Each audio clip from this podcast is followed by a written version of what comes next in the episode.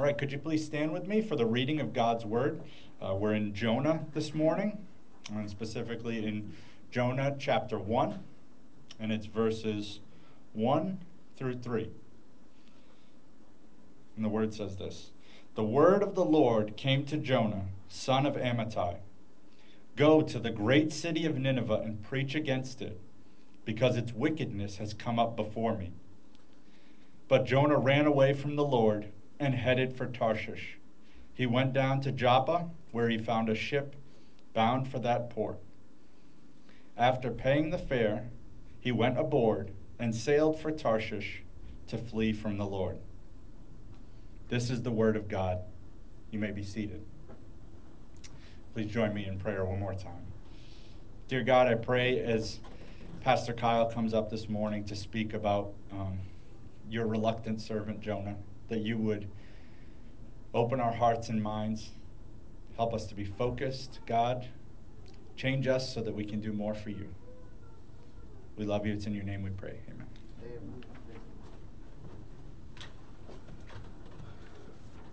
Well, last week we began, um, after we concluded our Advent service, we began speaking from the book of Jonah. We opened up um, the book of Jonah. And sort of as a way to kick off the new year, um, we wanted to present to you um, what is the heart of God and what is the mission of God. The heart of God, as seen in the reluctant servant uh, Jonah, um, was to preach the gospel of Jesus Christ, the, the, the well, uh, to preach salvation uh, to these evil people, the Ninevites, which we described hopefully at, uh, um, and gave you a little bit of a taste for just how sinister and wicked they were. That the gospel of Christ, the, the saving message, of Jesus Christ, goes to exactly the people that we just wish it wouldn't go to. And God calls us to be his servants in delivering the message of salvation um, to those maybe who have hurt us, wounded us deeply. So we wanted to kick off this year with a reminder, a fresh reminder of what God has called us to do as a church. We started six years ago, you know, um, in January. And um, this month is actually our, our anniversary month. We started in January in East Providence. And six years later, my hope and prayer is that we still exist so that Christ is formed in each and every one of us, and so that those who do not yet know Christ will come to know him through the gospel that we proclaim with our lips and live with our lives. And friends, that's why we're here this morning, and that's what, what I hope for us to be doing in 2021. And it's so good to have many of you back. I know that um, some of us were traveling, um, and some of us still are, are quarantining because we were traveling and uh, we, we miss uh, our familiar faces. And of course, we know also, um, just to ignore that video, um, this is where the sermon is headed. Um, so, what was I saying? Oh, yeah. Um, we, we, um, we miss, of course, the people that haven't been able to come back at all since COVID started. Um, we want to we want to remember in particular um, right now. Um, just uh, the Henricks family going through a very difficult time in their lives. Um, Patty Henricks lost her mother, I mean her father, and her mother is very sick right now too. Just, just the timing of that is just so difficult for them. So would you just join me before we begin this new service, this new sermon um, this morning? Would you let's pray together for the Henricks family. Dear Heavenly Father, we want to come to you and ask you, Lord, for your comfort and your, and your help. God, we thank you that you hear us and that you listen to us. We thank you, Lord, that you are so gracious to us. God, give us faith, give us courage, give us joy. Let us be led by your Spirit. And we ask you also, God, right now, that you would be with Patty and Bill. Um, bless Patty as she grieves and her family, her sisters. I think she has a brother too. And I just pray, Lord, that you would give them comfort, um, supply their needs. God, just speak to Pat, Patty in this hard time. And I pray, Lord, that through these these um, difficult times of loss, that you would um, speak to her family and that her family and friends would come to know Jesus Christ, those of them that don't know you yet. Um, bless Bill, too, as he just tries to be a comfort um, to his family and to his wife in particular. God, we thank you, Lord, that you've given us strength in your word. We pray that you would bless us now in Jesus' name. Amen. So if you were a whaler 150 years ago, which I'm guessing you weren't, but if you were, you'd know, um, or, or you'd know what a Nantucket sleigh ride is. Maybe you've heard of this. A Nantucket sleigh ride is the dragging of a whaleboat by a harpooned whale. So, 150 years ago, they didn't have rocket launchers like we have now. Um, I'm sure we wouldn't use that on a whale, but if we don't hunt whales anymore, that's illegal now. But they didn't have the technology that we have now. So, how do you catch a whale? Well, this is what they would do. They would get in these little boats. Um, don't don't play the video just yet. Um, they would get in these little vo- these little boats, and once this whale was harpooned, what would you do if you were a whale and you were, you know, feasting off the top surface waters or whatever, taking a breath of fresh air, you know, getting kind of tired there in the deep, and then all of a sudden you're getting harpooned with all these lances. Well, if you were a whale, you would probably take off. Um, and that's what exactly the, a whale would do. They would attempt to flee or dive deep to suck down the, the boat with them. Um, but these poor fools, from wherever they were from, Portugal and, you know, just trying to make a living, they would be dragged um, by this whale, by these ropes attached to the boat to the whale. Um, and of course, these boats would go along um, with it for the ride of their lives. and the term refers to the speed associated um, with riding like a horse drawn sleigh, so the, the Nantucket sleigh ride. Now, this is a video, as you've seen a few times already, um, of an actual Nantucket sleigh ride. If you can fast forward a minute, because I don't want to, uh, I don't want this to take too long. Um, so get like a minute into the video because there's a part that I want them to see. So here's this this um, guy in the front thinking, what did I do to deserve this? Um, why am I in the front? Um, so he's holding onto the rope, and these this is actual footage of an actual sleigh ride. You can actually see this at the New Bedford Whaling Museum in New Bedford, Mass. And um, they they just had come out, I guess, apparently with the invention to record. Um, this so this was probably early 1900s, where when whaling was still legal. And this is these guys are actually getting pulled by a whale, probably going about 25 miles an hour, attached to this beast. Okay, you're going to see a point at which the whale has enough of them and decides to flip them over with his tail. Um, so it's gonna it's coming up pretty soon. How many people have actually been to the, the Whaling Museum in New Bedford, Mass? Yeah, I've never been. I've been in for a second. Um, so you can tell the, the quality of this video is really good. but it's just amazing that, that people would actually do this. That they would actually attach themselves by a rope to a whale. Eventually, the whale would slow down, get tired, and that, that's when they would um, um, kill the whale and then harvest it for the various things they would use it for. So here we go. This is when they're going to get this. There's tail. He's like, nope, no more of you. Goodbye. Get off of me, and that's it. That's a Nantucket sleigh ride. so, like I said, uh, it was extremely dangerous for obvious reasons. The speed would vary depending on the species of the whale. Humpback whales gave a faster ride, they were a bit quicker. The sperm whale caused the longest drag, the longest ride. They would, they would reach speeds of 23 miles an hour. Uh, once the whale had exhausted its energy, the sailors pulled in the rope, killed the animal, rowed it back to the whaling ship. Does that make sense? That's the idea. When I, when I think about this, I can't help but consider the immense power of this great beast that these poor fools are attaching themselves to by a rope. Once that harpoon pierced the thick skin of that behemoth, they were now under his control, right? They're at his mercy. They go where he goes. Isn't that true? They're not pulling him, he's pulling them. Friends, this is much like what it means to be a Christian. To be in Christ, to be His by faith, isn't, doesn't just make us feel happy inside. It doesn't just it isn't just about like maybe getting the stuff out of life that we want, which is oftentimes why we might come to faith. We're going through a problem. We want God to fix it, right? No, friends, to be a Christian is to be united, one with the Lord.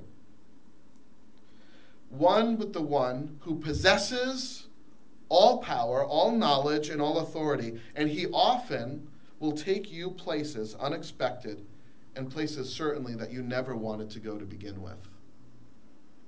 That's what it's like to be a Christian. And that's what it was like to be Jonah. And what did we see Jonah do? As we read, we'll see that he fled. What's the book of Jonah about? I mean, really about? Certainly, we can learn things about the character of God from it. It teaches us doctrinal things. We learn what God is like and what He's not like. That He's sovereign and just and merciful. Right? We can, we can even see that sort of built into the first few verses. God is angry at the sin of Nineveh, but he also loves them and wants them to be saved to, and sends Jonah. So we're learning all these things about who God, that God is involved with his creation, that he's sovereign. We learn that he involves us providentially in the unfolding of his plans. Isn't that true? He sends Jonah. He doesn't send a bird, he doesn't send a tree. He sends Jonah. He uses us as people to accomplish his purpose. So, all sorts of doctrinal principles that we can learn from the book of Jonah. But the chief purpose of this book isn't doctrinal. But, but how about maybe it's missional? Because it, it, it contains the issuing of this important mission that God gives to Jonah, just like he gives to us. It instructs us as God's people to live our lives on mission, to seek out those people who are most criminal and expose them to the grace of God so that they, they too might be saved. But, friends, the chief purpose of the book of Jonah is not missional either. Is it poetic? It's certainly beautiful. If you look at the structure of Jonah, you'll see all of the symmetry and beauty. If you observe even the prayer of Jonah, the prayer of repentance, when he's in the belly of the fish deep in the water, it's a beautiful poetic piece that no doubt would compare to some of the today's modern poets of modern and ancient poets that we so love and respect. But its chief purpose, friends, is not poetic. None of this will do. Because the book of Jonah, now this is really deep. Write this down. You ready? The book of Jonah was written by Jonah. Okay? You might forget that one, so write that one down. Not everyone agrees with this. As a matter of fact, one of the best commentaries, the most highly suggested commentaries to read on the book of Jonah, it's from the it's called the Word Biblical Commentary series. This, this author thinks that it's possible that Jonah wrote the book, but doesn't think he did, and here's why. He says this quote, Where else in the scriptures does an author of a narrative so thoroughly deprecate himself? he says, You're not going to find an example of this in ancient literature um, anywhere. And he even suggests that the Bible doesn't do this, but I would argue that it certainly does. Read the Gospels. The Gospels were written by the people it's about, and the same people that denied Christ, right? That left him. Certainly, the scriptures are used to its authors deprecating themselves. So, for me, when I read this, and many people agree with this, the book of Jonah, because it's by Jonah, is an autobiography. You know what that is? It's about it's, it's someone writing about their own life. The book of Jonah is an autobiography. It's not simply poetry or history or instruction about doctrine or mission. It contains all those things, and we're going to receive a lot from them. But before any of that, the book of Jonah is a confession. It is the confession of a man who tries to cut the rope from God. He was fastened to his good God. He was on a sleigh ride with his God. And he said, Enough is enough. I'm done. So he gets out his saw and he aims to begin hacking through that which attached him to his God. It's the confession of a man who should have known to follow God, but didn't. Is anyone in here like that? He should have known to follow God, but didn't. So this morning, I want to talk to you about Jonah's privilege. Why should have Jonah known? And then I want to, to highlight his response to God's word, his privilege and his response. Let's do this together. Why should Jonah have known better?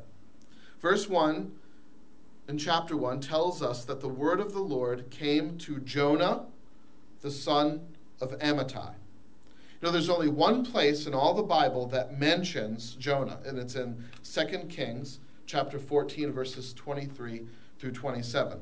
That's not too typical. Very often, the prophets have a lot of mention of them in other places in Scripture, especially in the history books of the Old Testament. But Jonah is only mentioned very quickly once in 2 Kings chapter 14, verses 23 through 27. and it says this King Jeroboam did evil in the eyes of the Lord. He was the one who restored the boundaries of Israel in accordance with the word of the Lord, the God of Israel, spoken through his servant Jonah, son of Amittai, the prophet from Gath Hepher. Okay? So you say, okay, this doesn't really tell us a whole lot. Big deal. It actually tells us a lot. This passage teaches us that Jonah was a known and trusted man of God. God's voice, in other words, when Jonah chapter 1 opens, this is not the first time that God has spoken to Jonah. Jonah had proven himself prior to be a prophet of God, to be one that would listen to God and speak for him and actually have the stuff happen that he said would happen. See, so God's voice didn't come out of nowhere to Jonah in Jonah chapter 1, verse 1. He had heard it before and he had obeyed it before, and he saw the, God, the power of God demonstrated in that obedience. And because of this, he had three privileges that we can observe. Jonah had the, the first privilege of prophetic service to God. He is called God's servant Jonah in this king's passage.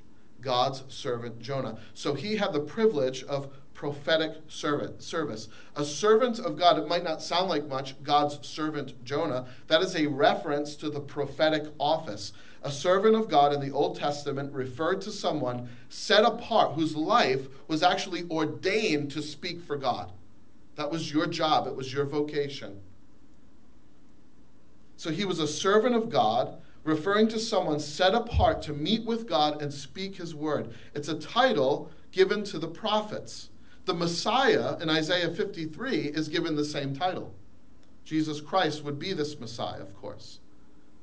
Jonah was among the few men that would actually hear the audible voice of God come from heaven speaking to him to let Israel know something of great importance. Oh, the great privilege like Moses, to hear the voice of God, to have his will spoken into your ears, to have the holy sound vibrate your eardrums, to hear the God, no mystery, to hear him speak. And when he spoke to Jonah, God had proven that he would do what he said he would do. That is the evidence, the clear testimony of this passage in 2 Kings. So Jonah was a man of unique privilege in his prophetic service. But also, he had a great privilege in his destiny. Jonah had the privilege of destiny. So, in the setting of Second Kings, if you read kind of around Second Kings chapter 14, the, uh, the chapters that follow and the chapters before it, you're going to notice that Jonah is living in a time in Israel of great evil. None of the kings get it. They're all worshiping idols. They're all doing these abominations. And all of these prophets have to continually call them to repentance, or else God would judge them. So the setting of 2 Kings chapter 14 is where Jonah lives. Jonah lives in a time of great evil when the kings of Israel, called by God, did what was right in their own eyes and didn't follow the Lord. But he was a prophet. And like all the other prophets, he was told by God what he was for, what his life was for. He knew his purpose. He knew his destiny. It wasn't a mystery if he should be a plumber or a preacher. He wasn't left to sort of kind of figuring out and having the, the body of Christ affirm it and all these kind of difficult things that we got to try to figure out as to, before we get into the ministry like I did. I didn't have the audible voice of God say, Kyle, Pastor, and Warren. No one told me that. I had to use wisdom. And it took years of sort of like identifying my gifts and knowing if it was the right thing in prayer and, and seeking God's will. Jonah didn't Jonah cut through all the red tape. Jonah knew by the voice and command of God what he was for. It's like Esther, understanding that she was brought to royal power for such a time as this. Esther knew what she was for. Jonah knew what he was for. It was made plain to them at the command of God. The call of God, friends, is a powerful thing. And I might, I might like to suggest to you all that if you're a Christian this morning, we all should know exactly what we're for. We all should know it. And I think many of us do. We all do know it. You see, we might not know specifically, should I go to Uganda or Africa or, or Rhode Island? But we all know that we're called to be holy. We're all, we all know that we're called to proclaim the gospel of grace to our neighbors and friends wherever we find ourselves. You see, God has told us clearly what we're for. You see, just like Noah, we have that same privilege of destiny. But, but, but Jonah had another privilege. He didn't just have the privilege of prophetic service or the, prophet, the, the, the um, privilege of destiny.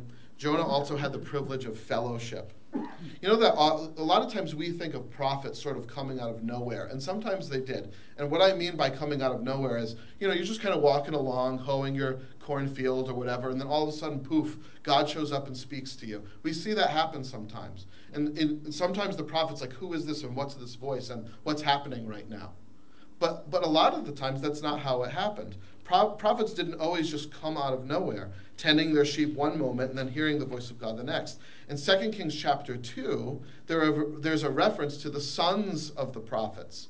Elisha, for example, was groomed, discipled by Elijah.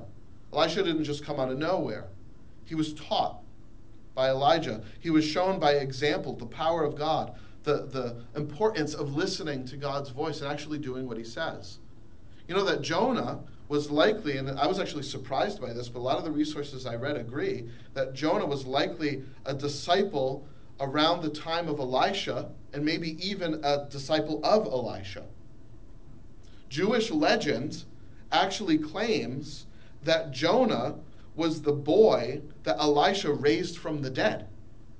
Do you know that? Now, that's kind of a stretch, it's just a legend, but it is highly likely that he knew the fellowship of prophets. He knew godly men, in other words. These men poured into his life, loved him, showed him the word of God, modeled it by their living, and he saw the power of God's word in play. So when the word of the Lord came to Jonah, he should have known what to do with it. You see, that's the point that I'm trying to make here. When the word of the Lord came to Jonah, he should have listened. He should have known. Yet he writes a whole book about how he didn't. He confesses to the whole world, by the way, his remarkable disobedience. And friends, disobedience is all the more sharp when we do it knowingly. Right? What's lesson number one for us? Listen to these words from the author Sinclair Ferguson. What a powerful message. He says, No past privilege, nor all past privileges together, no past obedience, nor faithfulness in service can ever substitute the present obedience to the Word of God. What matters now is our present obedience, not our past obedience. And so many leaders, so many Christian leaders get into trouble because they look backwards and think, wow, hasn't God done great things for me and through me? I guess now I won't listen anymore, and think that somehow I'm off the hook. Oh, how many of us have fallen and will follow, fall because of this snare, this trap. Christian friend, do you know what you are for? Are you living only with the memories of a past fellowship with God? Oh, strive for a present fellowship. Taste his mercy today that's available to you. Bring that mask down and enjoy it. What did Jonah do? What was his response? Instead of going to Nineveh, Jonah boards a ship to go to Tarshish. Now, if, if it were just this, you might think maybe he's on his way. Okay? But obviously, it's, he's not. it says Jonah rose to flee to Tarshish from the presence of the Lord. He went down to Joppa and found a ship going to Tarshish. It's kind of hard to say that, isn't it? so he paid he paid the fare, went down into it to go with them to Tarshish away from the presence of the Lord. 2 Kings chapter 14, the passage we read earlier, tells us that Jonah was from a place called Gath Hepher. Okay, now we can put the um, put this up on the screen. It's a little fuzzy. It's going to be hard for you to see it, but I'll try to help you out. Okay. So yeah, you can see it. Put your glasses on. Gath Hepher is right here, where this one is. See it? That's, it's fuzzy, but that's Gath Hepher. This is Joppa, right there. Bible says, okay, God says, Jonah, I want you to go to Nineveh. So Jonah's where number one is. So he says, okay, this is what I'm going to do. I'm going to arise, and he flees the presence of the Lord, right? So he goes down to Joppa, and he boards a ship. Let me show that next one, the next picture. it says, the Bible says he goes to Tarshish. And we're like, okay, where, this is getting confusing now. Where was Jonah to begin with? so this is Tarshish, right? Jonah was here. You know where Nineveh was? so he says, so God says, Jonah, go to Nineveh. So Jonah says, no, gets on a boat, and he goes 2,200 miles in the opposite direction. So just seeing that should be just a clear image of what Jonah was doing. You know, oftentimes in the ancient world, you know, that they saw that this is the Mediterranean Sea. They saw this, they called it the Great Sea. Um, they almost they almost pictured it as like the whole earth. So if you were to go from one end to the other, it was like you were traveling from one end of the earth to the other. It was sort of like an idiom. So literally, in the mind of Jonah, he was saying, I am going to flee to the other side of the planet from God. 2,200 miles in the opposite direction, three times the distance than Nineveh, God told Jonah, Arise, go, and call the Ninevites to repentance. And our verse says that he rose, fled, and paid. How could this man of God do this? He should have known not to. Have you ever asked the question about a man or a woman of God who has fallen? How could they do this? What's going on? The history of the Christian church seems to include like this great litany of mighty men and women that we thought got it but didn't. Doing appalling things. There's this um, confession called the Westminster Confession of Faith. It's one of the most famous and eloquent confessions in church history, and it's, it's beautiful if you've ever read it. It's long, it's articulate, it's amazing. It's one of the best confessions ever written by the Christian church. One of the authors of the Westminster Confession of Faith turned from his faith. Listen to what he did. He turned from the Christian faith after helping pen the Westminster Confession of Faith. He purchased a prison, locked up men and women that confessed the same truths that he wrote. Bought a prison and decided, I am going to imprison and torture men and women of God that believe and confess the very words that I wrote. How does this happen? Friends, Jonah isn't alone in the belly of that great fish, is he? Oh, we're all there with him, all of us. And before we look down our long, hairy noses at people for falling from grace, can we remember that we're in the belly of that fish with him, all of us? How often have we known what we're for as Christians? And we decide, nope, not going to do it. We turn and we head to Tarshish. We do exactly what God has told us not to. So Jonah arose. He was intentional and determined in his disobedience to God. So we here read his confession. When the word of the Lord came to Jonah, he was faced with a war of wills his will against God's. Jonah's will for Nineveh was not God's will for Nineveh. God's will for Nineveh was not Jonah's will. And when God's will bumped up against his, Jonah yelped and he left. Later, we even see Jonah comes to his senses and he says, Okay, I'm going to go preach. Spoiler alert.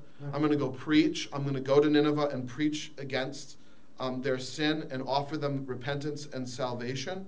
What does God actually do? Well, shockingly, the Ninevites repent and God spares them and saves them. And you know what Jonah does?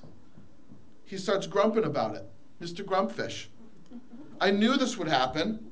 This is why I took off to Tarshish. This is my own words, but this is basically what it says. I knew this would happen, God. This is why I wanted to go to Tarshish, because I knew that you would be gracious to them.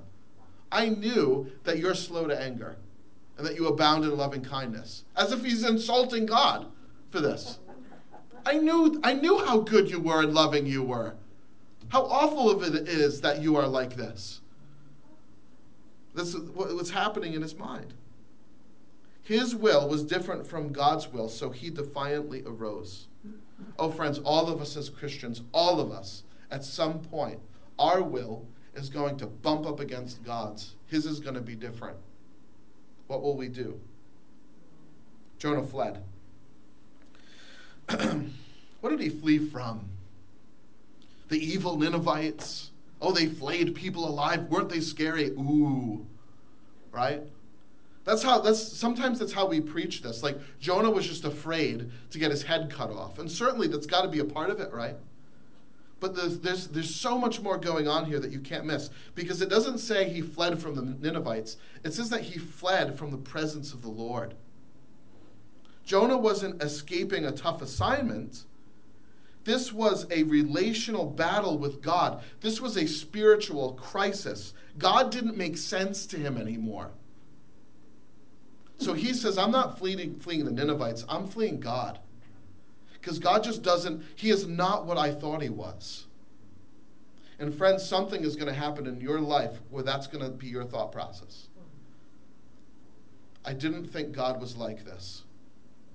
And it's so confusing and difficult for me to understand that I just can't follow him anymore.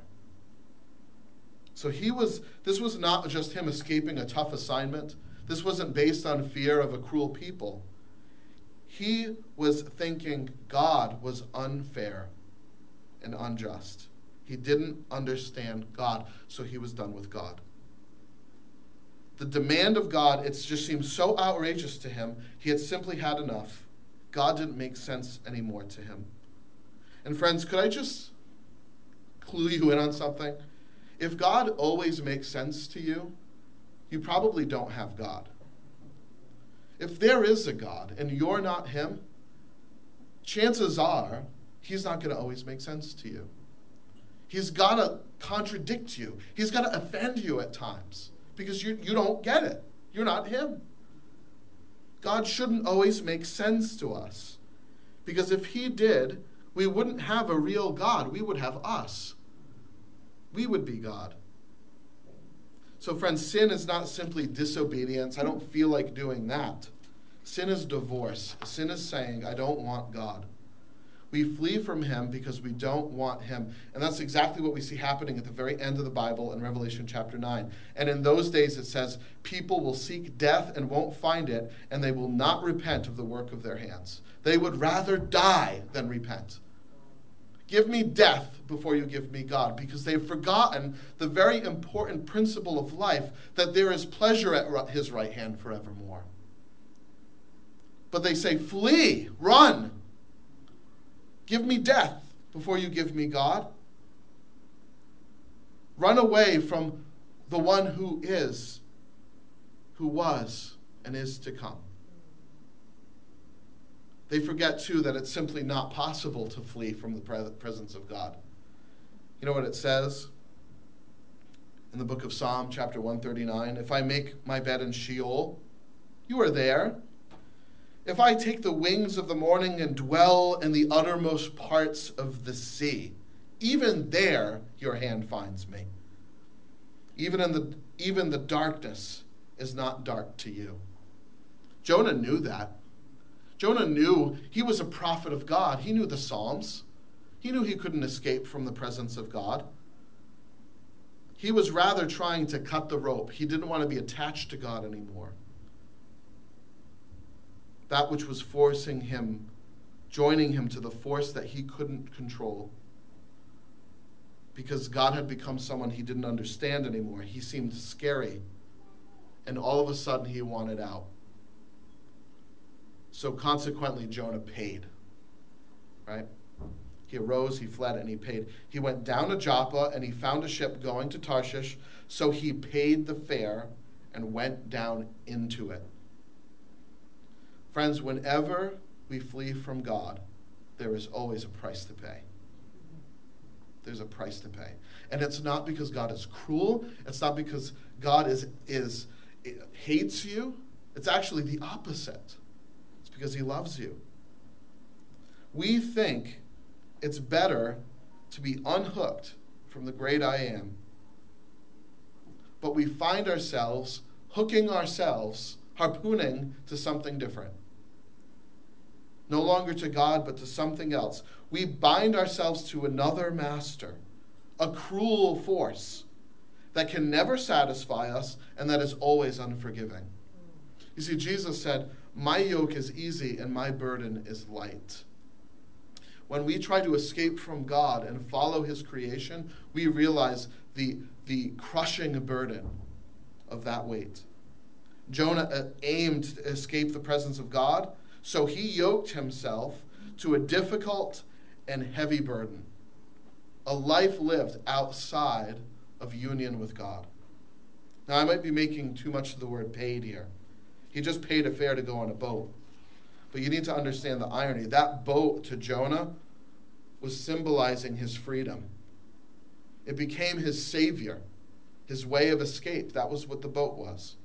I can sort of imagine Jonah kind of sauntering up to this captain with a sigh of relief, hearing the, just the clinking coins